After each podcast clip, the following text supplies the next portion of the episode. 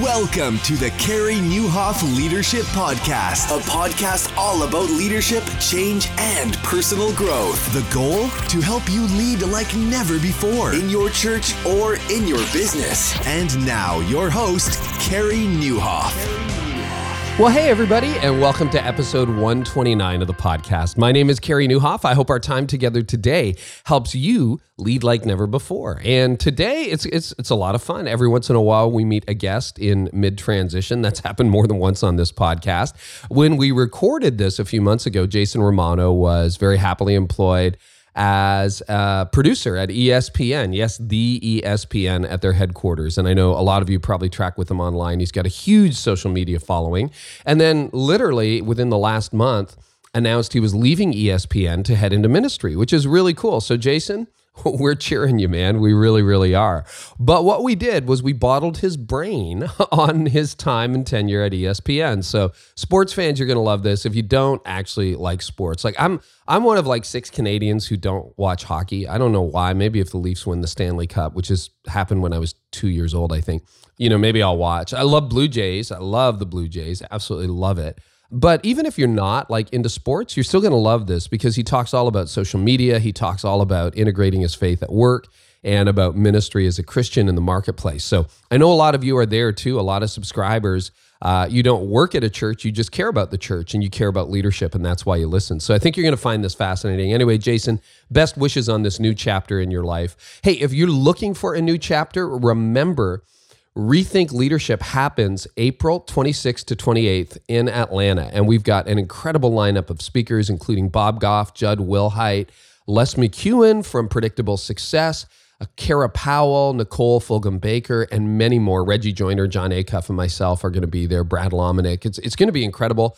Um, There are a few tickets left, but not many. And you want to check it out now at rethink leadership dot com and make sure you join us in Atlanta in April. It's going to be incredible. By the way, your Rethink Leadership ticket also buys you full access to the Orange Conference. Yeah, yeah. So that's that's awesome. Bring your team to the Orange Conference. You as a senior leader drop by Rethink Leadership. Also, I know some of you struggle to really train your team, and that's why I'm so excited about Trained Up. They're a partner with us here on the podcast, and they're helping churches literally all over the world train their team. And what they've done is they've taken your physical training, like where you get everybody together on a Saturday or a Wednesday night and like, okay, guest services team or host team or whatever you call them, this is what you're supposed to do.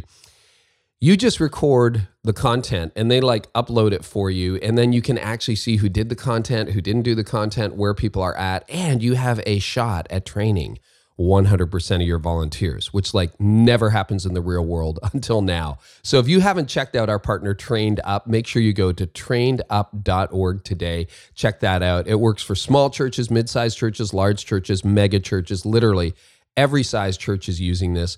And I hope it can help solve a very real problem that almost every church leader faces. Hey, and I don't know what you're up to as you listen to this podcast. Some of you are on your commute, some of you are at the gym, maybe you're out for a run or you're cooking dinner or you're doing, I don't know, yard work. It's kind of a weird time of year for that unless you're in a, a really great climate. Um, for me, it would be snow blowing. Oh my gosh, if we had a lot of snow this winter, it seems to be my part-time job. But whatever you're doing, hey, can I just say thank you to all of you who have taken the time when you're done listening and who have just decided to leave a rating or review or share this episode or previous episodes with friends because, man, you're getting the word out. I just want to say thank you so much for that. More and more leaders are jumping on board every month. I know we just, like two months ago, celebrated two million downloads. Now we're at two and a half million. And, man, I just, can I just say thank you? Thank you for getting the word out because it, It really makes a difference. You know, if this is making a difference to you, think about how it can help others. And so you can personally share this on your social media. Uh, we actually have things you can tweet out in the in the show notes if you go to carey nieuwhof dot com slash episode one twenty-nine, or you can just share the link, or, you know, it's easy to share on iTunes or Google Play, or, you know, leaving a rating and review really does that. So thank you for helping us get out the word. Thank you for letting us serve even more leaders. And uh, I'm really excited about today's interview. So let's jump right into it. And here's my conversation with former E S P N producer, now uh, ministry candidate, Jason Romano. Well, Jason, welcome to the podcast, man. We were just saying we met on social media, right? So it's appropriate that we talk about social media. Of course. Yeah, it's great. Social media has been wonderful to connect with people who I, I guess I just never thought I would ever have any kind of relationship with or get to know or anything. Social media has been great. So it's great to talk to you, Carey. So what was this? Like you tweeted at me, what, three or four years ago? Yeah, I think I read one of your blogs. I'm sorry. I apologize. I don't remember which one. That's but okay. uh, I don't I'm remember. Sure, it was something that resonated. With, yeah, that's right. I'm sure it was something that resonated with social media or leadership or something. And it resonated with me enough to want to follow you and connect with you a little bit on, on Twitter. And yeah, that's where it started. Yeah, I checked out your bio. It's like E S P N producer. That's kind of cool. That's yeah, a that's a neat job. It's a fun job, yeah. I'll bet. So you've had a pretty interesting and exciting career over the last twenty years.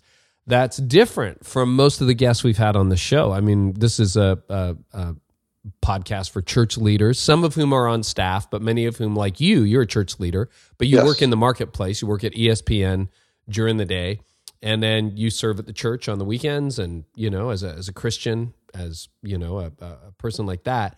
Um, so tell us what you do and uh, tell us where you do it. Yeah, what I do is I right now I'm a producer at E S P N. Uh, I've been there sixteen years here at our headquarters in Bristol, Connecticut, and uh, I've been serving there and, and enjoying life there uh, with my wife, and I have a daughter who's twelve, and we've been here uh, since two thousand, so we started in wow. July. Uh, it's been a long journey, yeah, July of two thousand, and we've been we've been having I've been having a lot of fun there.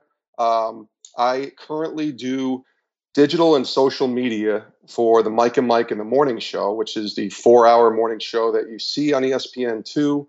And you hear on E S P N radio.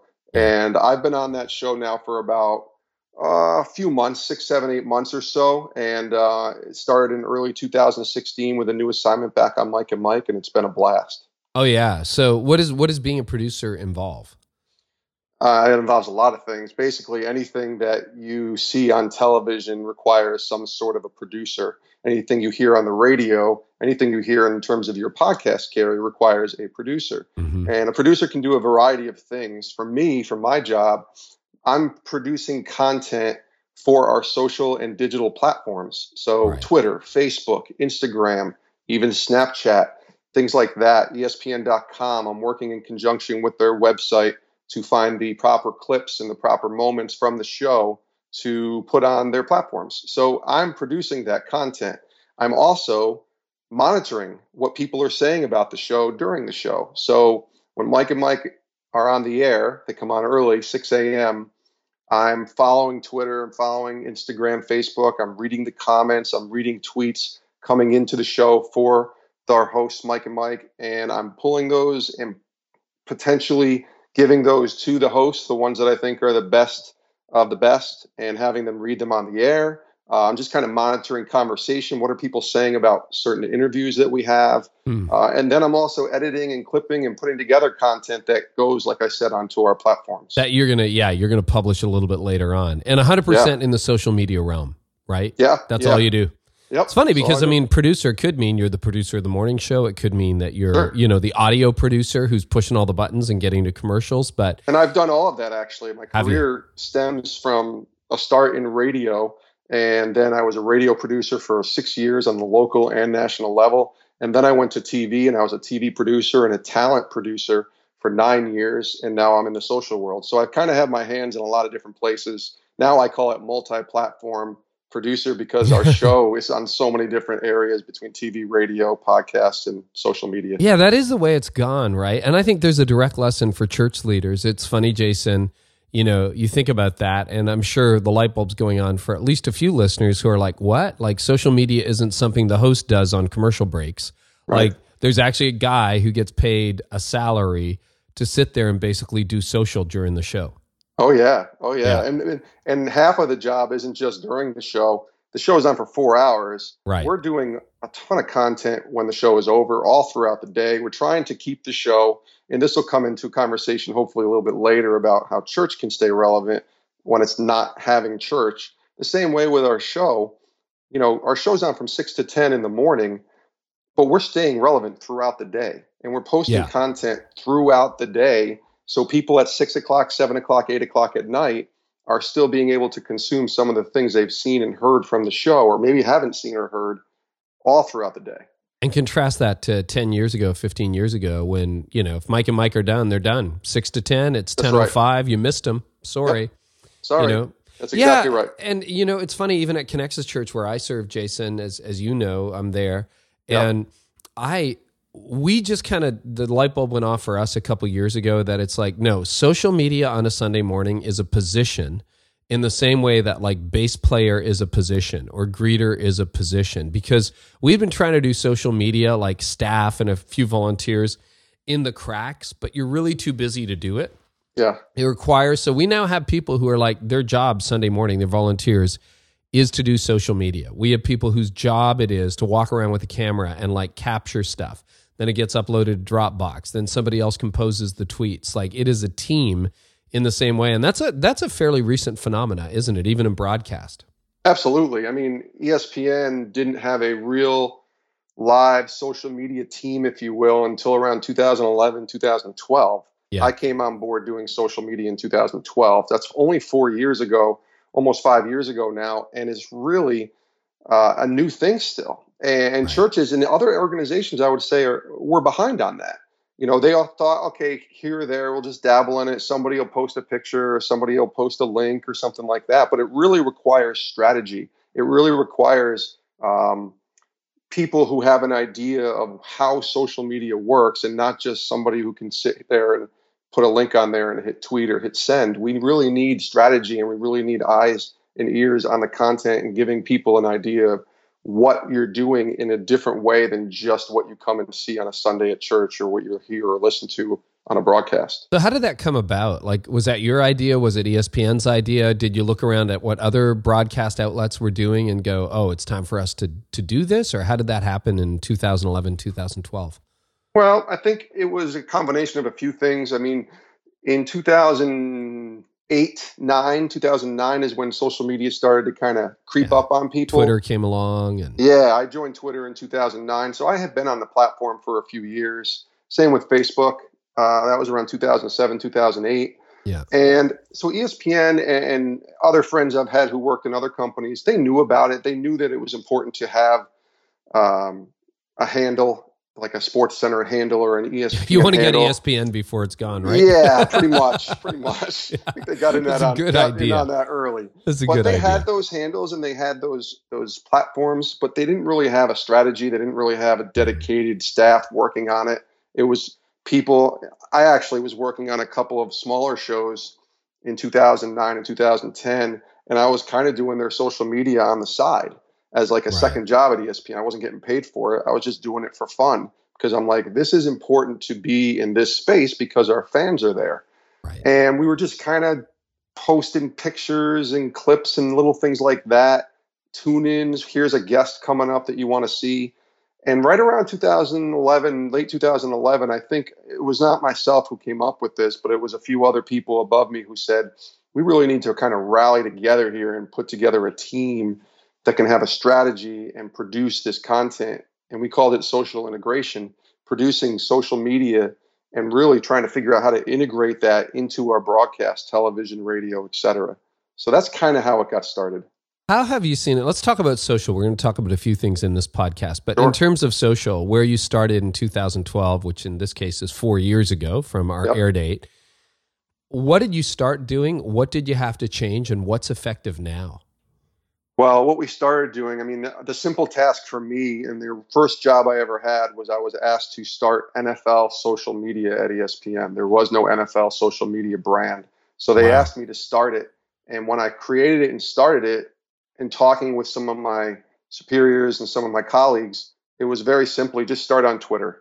So in mm-hmm. two thousand twelve, Twitter was the place, and you really just wanted to grow and build Twitter as quickly as you can. And so we did that, and we focused on Twitter for the first year. We also had a Facebook page, which we were using, but we weren't really putting a full-length strategy into it until two thousand thirteen. And then a year later, we got an Instagram page. So we were a little bit behind the eight ball each year. But that's a big job. Put the N F L on social media like that. Yeah. Well, holy cow. For E S P N. Like for E S P N, the, that's right. Yeah, yeah. Yeah. Okay. So that, you know, that's your job. Okay. That's an interesting job. By the way, I just want to say, for those of you who are extremely envious at this point of Jason, I just want you to know envy is a sin. Okay. But keep right. talking. Keep talking. You need to repent. Tell your you listeners. Need, yeah. You repent, repent right now. now. Repent right now. No, uh, that's right. So in two thousand thirteen or fourteen, we we started an Instagram page, and really we were just kind of growing and growing and growing to the point where the platform was at a at a spot where we were able to, you know, potentially make money off it and sell it, um, which is a whole nother side of things that E S P N does with our sales team. You know, obviously advertising is huge, but now it became advertising into a social space and not just the digital or T V space. Um, and the platforms have changed, you know. Uh, Twitter and Instagram today are still relevant, obviously, mm-hmm. and Facebook is by far the largest platform. There's almost two billion people a day, Carey, a day yeah. that are on Facebook, two wow. billion with a B. So that's an insane number, and that's the largest platform, and Facebook is really the place where if you want your content seen, that's the place to go. It is. And I know a lot of leaders, if if I can interrupt, sorry. Please, we're frustrated. Okay. We're frustrated with Facebook because it's hard to get organic reach. Like, it is. Have you yeah. figured out organic reach? What are your tips? And t- I know, I see your oh, face gosh. and you're like, yes, this is the conversation I'm in over and over again all the we time. We all struggle with it. If you're on that platform, Carey, I mean, their algorithm is one that is not in order, if you will. So yeah. you're not following just as people are posting, you're not getting them in order. Twitter used to be that way too. You know, it's a news feed. So they bring back relevant things, what they think is relevant. Uh, tagging people's at names on Facebook when you're posting something is a way to get people to see it. But yeah. man, that organic reach is is difficult. I think you really got to rely on somebody who has a fairly large platform to see it and then share it, and then from there it kind of takes off on its own. So just to ca- yeah, go, go ahead. ahead, please, please. No, just to catch everyone up. Organic reach is like non-paid reach. So Correct. if you're if you're just a user, everything you do is organic. But if you're Correct. a company like E S P N, or your church would not be a person, it would be an organization. Often your posts will only get seen by, you know, depending on the size of your reach, could be forty people or four hundred people or four thousand people. But yeah. you're like, well, wait a minute, I got ten times the number of people who like my page, but they never see my content. And that's yeah. because Facebook is, I, we all think, trying to get you to pay for content, right? Yeah. I mean, I'll give you an idea. We had, we have three million or maybe even close to four million people that like our N F L Facebook page. That's a large number. Pretty good. But our you average, win. Yeah. yeah, well, our, there's way more on SportsCenter, so I don't win quite at work. Okay. But I will say our reach is probably an average of four hundred thousand, which is still an extremely wow. large number. Good. But when you compare four hundred thousand to four million, something's not right there. And we will reach four million, and there's been posts that we've reached that have been reached to twenty million. And those are the anomalies. Those are the ones that you just don't see happen too often. So it's hard. I mean, you, you got to try and just cut through with content. And that's the yeah. biggest thing, is trying to make it as engaging, trying to make it as, as eye popping, whatever it is, picture, post, you know, video is, is king right now on, on social platforms, yeah. and Facebook's new Facebook Live um, video player is a, is a huge thing for them. And they're, I don't want to say they're juicing the, the reach, but they are definitely taking an eye on people who are going live on Facebook. Yeah. And they're making more people be able to see that content than they would, say, an article or even a, a YouTube link or something. Right. So they're definitely, their reach is so big, you just got to kind of hope it cuts through somehow. And and we work on that every day, and it doesn't always work, and sometimes it does. And honestly, Carey, there isn't really any great reason behind it. Jason, you're making a lot of us feel a lot better, because this literally is a discussion we have on a regular basis at Connexus Church, and also yeah. for, you know, Carey Nieuwhof dot com and my podcast and so on. When when something hits like a reach of twenty million, all yeah. right, is that like cats playing football? It's a video of that? Like what? what? Because that's a joke, right? If we all just post, you know, cat videos, we'd have a great idea for our next video. There you know. go. Okay, so when we see N F L, like, you know, cats in N F L gear playing football, there we go. There we go. Yeah, all no, right. I think the kind of content that cuts through, I don't know, you know, sometimes it's just a really engaging article, mm. and it might be this strong opinionated piece or this deep sort of personal story of somebody that went through hardship. I honestly, there's been moments, Carey, where I've said, this is a piece of content that we worked on for two weeks and it reached one hundred thousand people, which for us is very low. Yeah. But this is a piece that I just, it's a one-off. I just made it. I just threw it up there and boom, it reaches ten million. And you're just like, I can't figure this out. I don't know why this happened. You just explained blogging. Thank you. you. Every blogger, welcome. It's like, I didn't even work on this piece. I was mad. I wrote it in forty-five minutes and it went viral. And then yeah. the piece you polish for a week and like, oh, this is going to be great. And like your mom doesn't even read it. Yeah. yeah, that's exactly right. So it's okay. frustrating, but I think what it does is it, it, it shows that we just need to keep um, posting content and getting content out there. And the more content you get, you know, the more chances you get right. at hitting that virality, if you will, that you want to hit on social platforms. So. so when you see on the different platforms, let's stick with Facebook, but like yeah. what is connecting with your fans right now? And what can we as church leaders, like if there are patterns, and I, I totally appreciate what you say. And that's what I've discovered. It doesn't matter how much money you have. Like even you can't, you even need organic content because even E S P N, you know, multi, you know, one hundred million dollars organization, whatever it would be, yeah. there are limits to your budget. It's not, not like you can yeah. just buy Facebook. You can't do that. So when organic and non-organic, what seems to be connecting with people? Yeah, I will say this too quickly. We don't pay for any um, sponsorship posts on Facebook. We've oh, never you don't. done that. You don't do paid ad. You don't do paid posts. You not at promote. E S P N. No, we've never done that. Nope. So it's one hundred percent so, organic. one hundred percent organic. Yeah. Wow, that's fascinating. Yeah, yeah. So that, I guess, in that sense, makes it um, chal- more challenging because yeah. you're not giving Facebook an incentive. I mean, we have relationships with them, obviously, and they understand the power of our brand being on their platforms and their brand being in our world. They understand that. And I'm not going to try and speak to the business aspect of it because I'm it's way above my pay grade, yeah. but way above it. But I will say uh, video right now, and I know I said that earlier, but really good, quick-witted, short-form video is what's cutting through right now. Yeah. And I'm talking about thirty seconds to two minutes tops. Yep. And I think that's something that cuts through. And I've actually seen that in the church world too, following a lot of churches on Facebook and even some of the stuff that we've done at the church I attend. Video has seemed to be the thing that's cut through quickly and, and, and easily with our, our, our people who like our pages. So hmm. I think that's a great way to go. And, and with, you know, there's so many opportunities in different areas to do video. It can be original edited video of, you know, that we do at E S P N on a topic, or it could just be a minute and a half of something that was said on one of our shows. Yeah. Either way, it's still consumable. It's snack. We call it snackable content right. because it's quick and it's, it's, um, you know, how people's attention spans are right now and the way that they consume content through their mobile device or their tablet, it needs to be fast because they're moving on to the next thing so quickly. And that's just the kind of age that we live in right now. That's why I do one hour podcasts because it's a total foil to everything else that's going on. But, but podcasts are different because they are different. People consume podcasts in a different type of way. They're not ten minute, five minute consumable pieces. They're long form, people working out, people going and mowing the lawn, listening on the ride home, listening in the car, whatever, on the train. Uh, podcasts, and that podcast we've learned Uh, even at E S P N, we have a ton of podcasts and we let those things go for an hour or two sometimes. You do too, eh? Yeah, yeah, we do. We do. Because I think we understand that if the content's good and the way that, again, people are consuming podcasts, they're going to stay with us and they're going to listen yep. to it. And and I've also learned people putting on makeup listen to podcasts. Did you know that?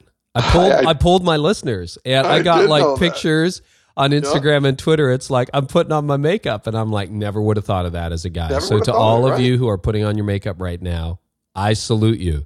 I work with a lot of people that put on makeup because that's, that's what they do true. every morning to that's go on to true. television. So. That's so true. yes. Uh, that's cool. Okay. So one of the one of the discussions that goes on in a lot of social media circles is, um, speaking of gender, just gender division between platforms. So yeah. Facebook tends to have a skew toward women, not men. Um, sports obviously has a female viewership, but probably weights toward men. Fair enough. Yes. Yep. Especially football, baseball, Absolutely. all the stuff you guys are doing has. What, what is your viewership as a rule, male to female? Like when you're broadcasting a game, what is that? Or, or uh, even your talk show? Do you know? Is it like seventy percent male?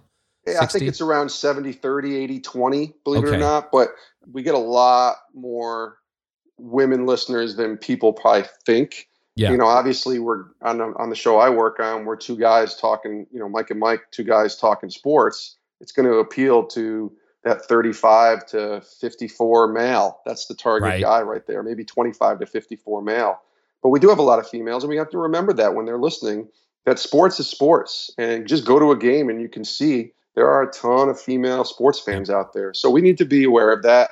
And uh, just today on one of the shows we did, we had a female co-host filling in for one of the mics. So we recognize that, and we understand that that's an audience that we have to pay attention to. But definitely it skews about seventy thirty, maybe eighty twenty right. men. And so where I was going with that, because yeah. sports is so um, tends to be more male than female in terms of audience, even skewed a little bit. Right. Facebook tends to be more female than male. How are you engaging men on Facebook? Because this is an ar- not an argument, but a discussion that I have with a lot of leaders. It's like, we don't know how to get men on Facebook. My dominant audience on Facebook for my blog is men between twenty-five and thirty-four. I just know mm-hmm. that from Facebook Insights. So, yeah. I mean, we've seen it happen. I have a lot of female listeners, a, a lot of, a lot of, um, you know, female readers as well. But how are you engaging men on social media? Well, with, with E S P N, I think because if you're following E S P N's social platforms, even if there are more females consuming content on Facebook than males, the people that are consuming E S P N on Facebook is still predominantly male, and it's right. still predominantly a large audience. So I don't think that we're like targeting a specific way to reach a male or a female on different gotcha. platforms. I think we're it's just, just posting. We're, you're content. Just talking football. And so yeah, the guys we're find talking you. football, and the guys are going to be there, and, and certainly the women there too. So I don't think it's really aimed specifically at at a gender type or even a specific audience. Well, and I just want to say, just to clarify that, because this can be a you know sensitive conversation. Sure. One of the very real issues that church leaders have is trying to engage men. Women are just right. more spiritually curious. Women are more spiritually, uh, I think, open than men right. are, and they want to talk about it a lot more. And so one of the things leaders consistently struggle with is how do you, you know, engage men on social. So that's that's helpful, and obviously you're you're having a conversation that men want to be a part of. Definitely, yeah, and I think so. It's a little different, I, I guess, from church perspective. Uh, it's different in the sense that you're trying to really just, I don't know, cut through. I always say good content is going to cut through no matter who it is mm. um, and what audience you're reaching. So if it's content, and it's good content, and it's hard to define because it's such a generic term, but if it's a co- piece of content that's going to cut through, if it's a strong story from, you know, a pastor at a church sharing or something, or even somebody in the church who has a great testimony they want to share, we would hope that that would cut through to whoever's on those platforms and not just a specific female or male gender type. Yeah, that's a really good point. And story is extremely powerful. It really extremely is. Extremely powerful. And that usually wins. Story usually wins. Great stories, that's kind of along the lines of content. The great stories are what's going to cut through no matter what platform. So is that like the play of the game, like top ten catches of the week? Or is that yep. more like, hey, we talked to the, you know, the wide receiver after the game, and this is what he had to say? There's a variety of ways you can talk about story. I mean, you talk about interviews, certainly. After a game, you can talk about a play because the play will tell the story. A guy makes an amazing catch, or um, you know, has this great clutch moment in a game or whatever. But it could be a real long form story as well. I read a, an article yesterday, and it took me a half hour to read, and it was wow. about this N F L player who had been former N F L player who is now in jail uh, on, I think, life sentence for murder, and it was a whole long form, you know, extremely in-depth piece about the struggles that he's gone through post N F L in jail, how his family's dealing with it, his brother. And it was through the eyes of his brother that this story was written. And I read that whole thing, and that was thirty minutes, but I saw it on Twitter. Then I saw it again on Facebook. I shared it on my Facebook page. And I said, that is a story. Like that is a, I felt like I just read three chapters of a book. It was so long, but it was incredibly powerful. And so I think story is a story can be a variety of different ways. You know, I think when you get to a person's core and you tell that human interest story, that's the one that really cuts through the most. When you can get into a person's soul and try to understand where they're coming from, what they're trying to say, uh, what kind of background they have, talk about their off the field you know, uh, endeavors, their being a father, you know, being a husband, yeah. charitable work, those things cut through as well. So that's good to know. Tell more yeah. stories. Yeah, yeah. That's what we keep saying on our social media platform. So Jason, you're a Christian. You're yes. involved at a local church in Connecticut. I think you're an elder. Is that correct? That is correct. At yeah. your church? Not a yes. mega church, just a very average sized church. What, three hundred on the weekend or something? About that. Yeah, three hundred yep. people or so. Yeah, which is amazing.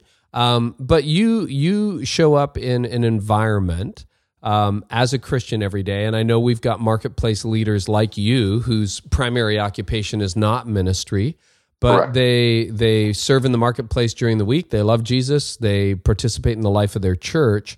Um, talk a little bit about your faith at work. What, uh, how, how is that working, particularly in a really interesting environment like E S P N?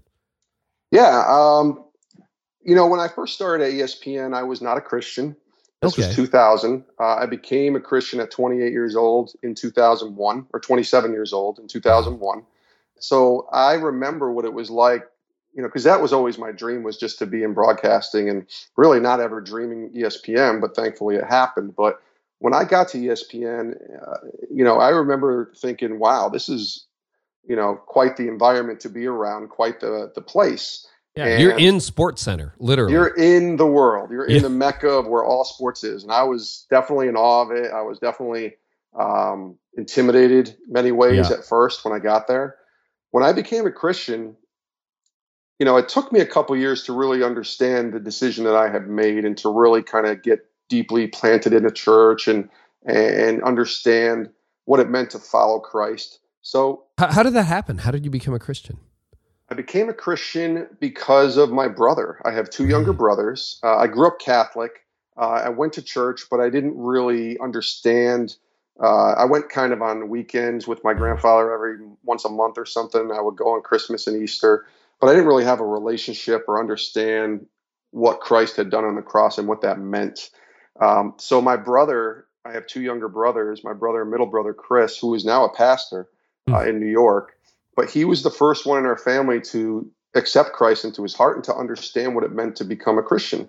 And so we watched this walk that he had for a couple of years. At first, we thought he was a little nuts. Mm-hmm. Um, he was a little crazy. And we were kind of like, okay, that's great for him, but not for us.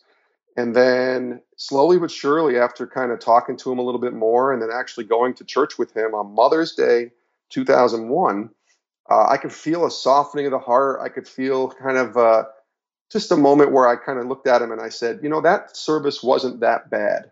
And that was the second time I had ever gone to his church. And when he heard that, he felt the Spirit telling him, I need to tell my brother about Christ right now. And he brought me into his room, and we sat down, and he shared the gospel with me for about twenty minutes. And I accepted Christ that day right wow. there. Uh, it was pretty awesome. It was really cool. But again, it was so new, and it was so I mean, you talk about, you know, spiritual milk as infants and things like that. I was brand new. Like, I didn't right. really understand even what I had, I, uh, the decision I had made. I just knew it was the right decision. And then he walked with me for a few years, and certainly with a few other people in my life. And we just, uh, we just figured this thing out together. And yeah, that's how I became a believer, um, in two thousand one. So it's wow, a pretty great story. Powerful. Yeah, it was, it's pretty cool, because I know the statistics out there, when you get into your twenties and you're not walking with the Lord, it's very hard, uh, or they're very low, I should say, yep. for people turning over their lives and changing spiritually like that. We see so, it all the time at Connexus, sure you but do. You're right. It's yeah. the outliers. It's the outliers. It so, is. And you, I'm thankful for him. I tell him all that. I'll tell him that all the time, how grateful I am to him, because if it wasn't for him, just And every, all of us who are Christians and believers have that moment usually where somebody just said, I got to tell that person about Christ. And that was it for me. Mm, so powerful. So a year later, yeah. you're at E S P N. I'm at E S P N. And you're trying to figure this out. Trying to figure this whole thing out. And so the first few years at E S P N, I really didn't talk about my faith much. I really didn't um, tell a lot of people that I was Christian. I didn't deny it or anything. I just kind of did my job, and I was there, and that was it. And somewhere around two thousand nine or so, I remember telling someone at work who's a Christian, I really feel like God is calling me somewhere else. And they said, what do you mean? And I said, well, I'm a Christian. I'm a believer. I want to do more for Jesus. And I'm at E S P N. And I feel like maybe I should be working in some kind of nonprofit or some kind of uh, church setting or something. And that person looked at me and just said, "You're nuts." And I said, "Well, what do you mean?" And they said, "Well, this has always been your dream." I said, "Right. But," I said, "if God is calling you, you feel like you have to respond to that call, right?" So she says to me, "No, you don't get it. This is where you're supposed to be. Think about all the people here that you can influence and impact for the glory of God." Mm. And when she said that, my eyes just opened. I heard, I felt the light bulb blinking over my head. Like, this is, this makes complete sense. And so really since that day, and that was right around the time when social media started to come into play. Yeah. So between social media and using that platform as a chance to share my faith, it really just kind of focused uh, and, and, and gave me a focus, I should say, on just being a light wherever I am at work. And obviously, I'm not walking around at E S P N with a Bible, you know, raising it up and telling people to repent right now. Like, I can't do that. I was right. hired by E S P N to be a person uh, because of my faith. I was hired at E S P N because of my producer talents, and they gave me a job, and I have to do that job to the best of my ability. Mm-hmm. But there is zero reason why I can't be a man of integrity. I can't be a person who loves others and serves others. I can't be a person who just walks with, you know, and I'm certainly, I try to be different there. I try not to, you know, curse. That's just my personal thing. It's not, I'm not saying people mm-hmm. who are Christians can't curse, but that's just my thing. I try to be a light, but I try to be uh, obedient to what Christ is calling me to do. And honestly, I also have to be good at my job, because I believe yeah. that that brings glory to God. I mean, Colossians three says, whatever you do, do for the glory of God and not for man. That's what I try to do. So I've really just tried to go in there and do a good job and be as positive and be as much of a light as I can in the workplace. That's been probably the best example that I can be of a Christian in the workplace. Yeah, that's fantastic. You know, and I think you're so right. Sometimes we want to tell people, but they're looking at our lives. They're not looking at what we say. And it's like, yeah. Are you the best producer? Like, you know, if you're if you're a great producer, people are going to respect you automatically and give your words and your life more weight. Correct. And I think the more you talk to people and build relationships with them, uh, that opens doors as well. And, you know, I can think of a couple people who I built, I built relationships with during my time here. And, you know, just in talking to them, you're curious about other people and how they live, right? So you start talking and asking questions. What's, what do you do? What's your church life like? How's it, how's it, how are you raising your family? How are you raising your kids? How is, how is it walking with your wife? What is this? And I remember talking to a few people and telling them about our small group, our home groups that we have in our church. Yeah. Um, I remember talking to them about some of the ways that we're raising my daughter, and they were curious, and that opened up doors to have conversations outside of the workplace, which in essence led them to wanting to learn more and come into church and really growing in their relationship. So it's been, uh, you know, certainly a, a great opportunity to talk about things like that with people, but it really starts with relationships, Carey. Yeah, no, that's so well said. And, and I think the whole integrity piece is huge. I mean, it's if people don't gigantic. respect you, they are not going to respect your faith. Correct. Yeah. And if I walk around, um, you know, just being a complete jerk to people and all that, like, how can I then expect them to listen to me if I want to talk about real things in life, like my passion of faith and, and people, and just how can I expect them to listen to me if I'm being a complete jerk about it? Without saying too much that, you know, would embarrass colleagues or, or whatever, do you find it's easy to be a Christian at work, or sometimes it's hard, or, or what, what are you discovering in that respect? I think originally I thought it was very difficult. You know, I go back six, seven, eight years. I used to think, Uh, it was very difficult. I don't know why. It's just something I felt like was was hard to do. I think one of the uh, the biggest struggles in every church is people sharing their faith with other people that aren't Christians. I think that's a tremendous battle that we all go through. And so I battled that. And that's kind of where my thinking was when I was talking about how I struggled with whether I should be at E S P N or not. Yeah. And I knew after that that day that I should be there as long as God wants me there, and I should do the best job I can.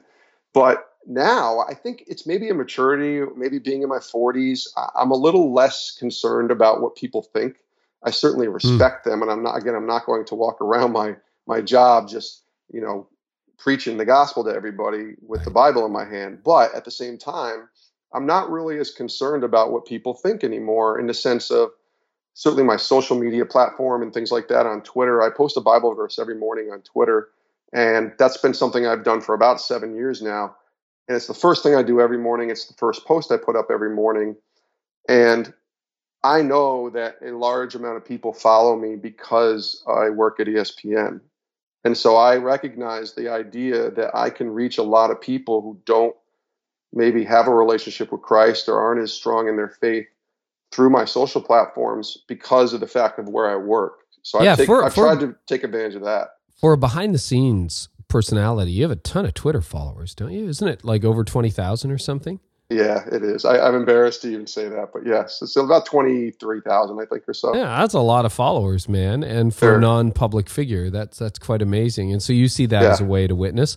Let, let me ask you, and again, without betraying any confidences or saying anything you don't want to, but um, you know, a lot of athletes who are Christians will say things like, you know, thank you to Jesus that we've won this game or whatever. What what is the reaction behind the scenes on, you know, a T V set or a radio set?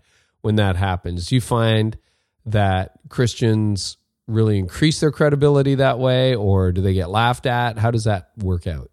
I think it depends on the authentic, authenticity of the person uh, saying it too. Uh, I think there are people, and again, I, I can't be the judgment of people's faith or what their thoughts are, but I think when people say it, sometimes they just say it to say it. Um, but there are others who say it, and you can genuinely tell that they mean it. I think of Tony Dungy when he won the Super Bowl in two thousand seven with the Indianapolis Colts. Yes. And he was the first black uh, head coach to ever win a Super Bowl. But he was also the first real outgoing Christian, if I'm not mistaken, that had a platform like that, that used that platform to share his faith on a national stage. And he mentioned something to the effect of, I, I think we did it God's way, or I'm just so thankful for, to God for what we were able to achieve. And he really took advantage and understood that one hundred million people were watching at mm. that exact moment when he was on that stage, and he took advantage of it. So I think, how is it viewed? I mean, I think, you know, they cover sports. So I think they definitely try to stay away from skewing left or right or up or down or, or mm-hmm. for any faith. I think they really, it's just about the people and their stories. You know, we've done stories on people who are Jewish. We've done stories where people who are Muslim. We've done stories on people who are atheists, and we've done stories on people who are Christian. And I think what they just try to do is tell the best story. And, you know, I don't, I don't hear a lot of, you know, rumblings behind the scenes or any kind of negativity from anybody. I think that they just want to tell the best story that fits on their broadcast, and they really don't, I, I hope they don't pay attention to a person's, you know, religion or race or ethnicity or anything like that. They just want the best story and the best, uh, the best news that they can put out there. Well, and I think you raise a really good point too. Tony Dungy is a great example. He's somebody, I think, whose life is generally held up to that kind of scrutiny, and people look at him and go, wow, you are behind the scenes who you say you are publicly. And I think there's yes. a lot of respect for him. So that story resonates. Whereas, you know, if my lifestyle's all sideways and I'm like, thank you, Jesus, then, you know, yeah, you can exactly. endure some scorn and snickers. Yeah, and those exist, and you just try to, you know, from a personal perspective, if I see that, I just kind of like, you know, get bummed a little bit because they may not be living the life that they're promoting or preaching on their platforms or in interviews. Um, but yeah, I mean, the ones who are authentic, you know, people like Tim Tebow, who transcend sports a little bit, I mean, those guys are the real deal. And I think that's why people might kind of make fun of him a little bit uh, for being so open about his faith. But when you meet him, you walk away and you're just like, man, that guy's legit. That guy is the mm. real deal.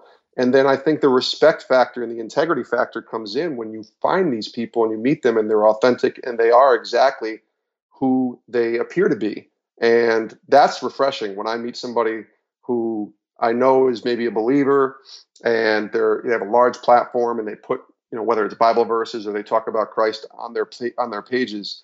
Then you meet them and they're the same person. That's mm. awesome. And I, yeah. I love that. And I think most people will respect that. Even if they don't agree or or follow your faith or this, any kind of the beliefs that you have, they will respect you if you're the same person that you are in these sort of social platforms when they meet you in person. That's so true.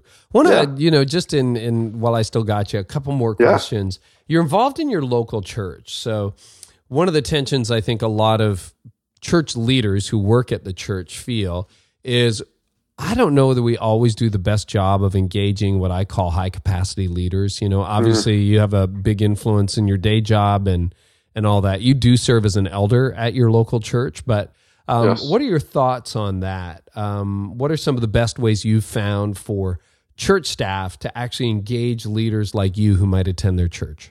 Yeah, I think, you know, whether you're a small or a big church, one of the things I think about is, and, and church is not a business in the sense of what it is, but I think if you're trying to run a church structure, it's very similar, and in some ways it is, a business. Sure. So you need to have high-performing people doing the work. You need to have people of integrity. You need to have people who um, know what they're doing when you put them in certain ministries or have put them in certain forms of leadership.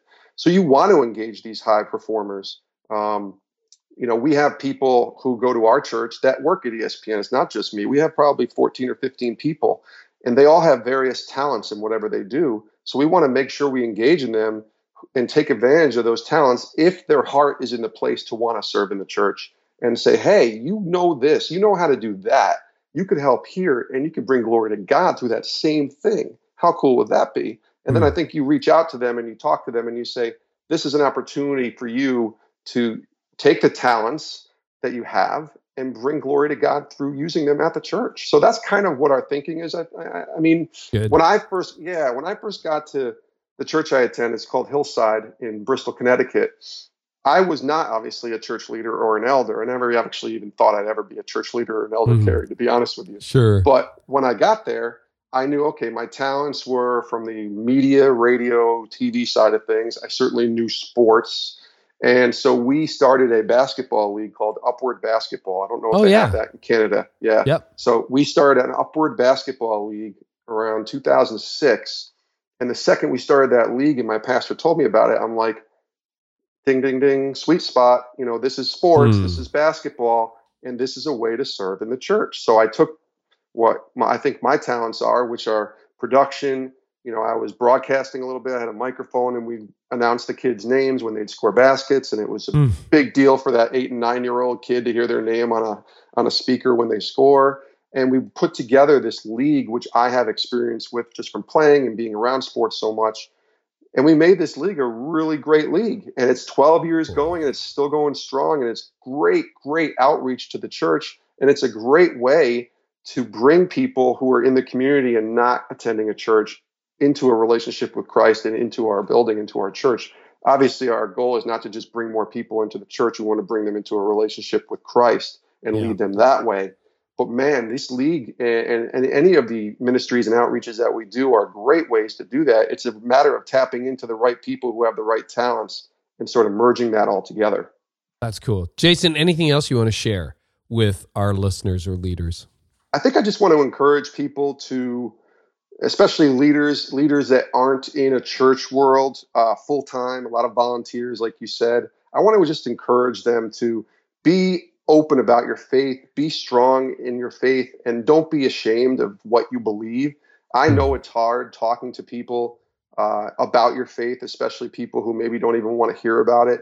But man, put your faith in God and, and pray and, and press into Him, because it's an amazing opportunity that you have wherever you work and serve to be able to be a light there and do the best job that you can. Be the greatest whatever you are that you can be, because when people see that, that's going to open up opportunities for you to build relationships and then to eventually share your faith with them.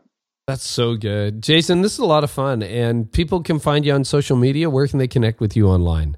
Yeah, on Twitter, I'm at Jason Romano. Uh, my website is jason romano twenty two dot com.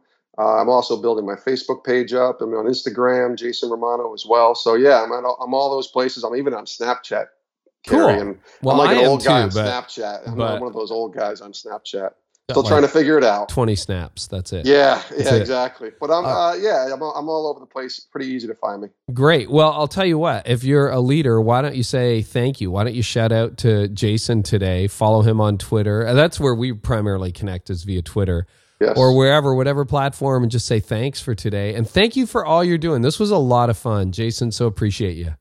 Carey, I thank you, man. This has been an honor. Thanks for having me.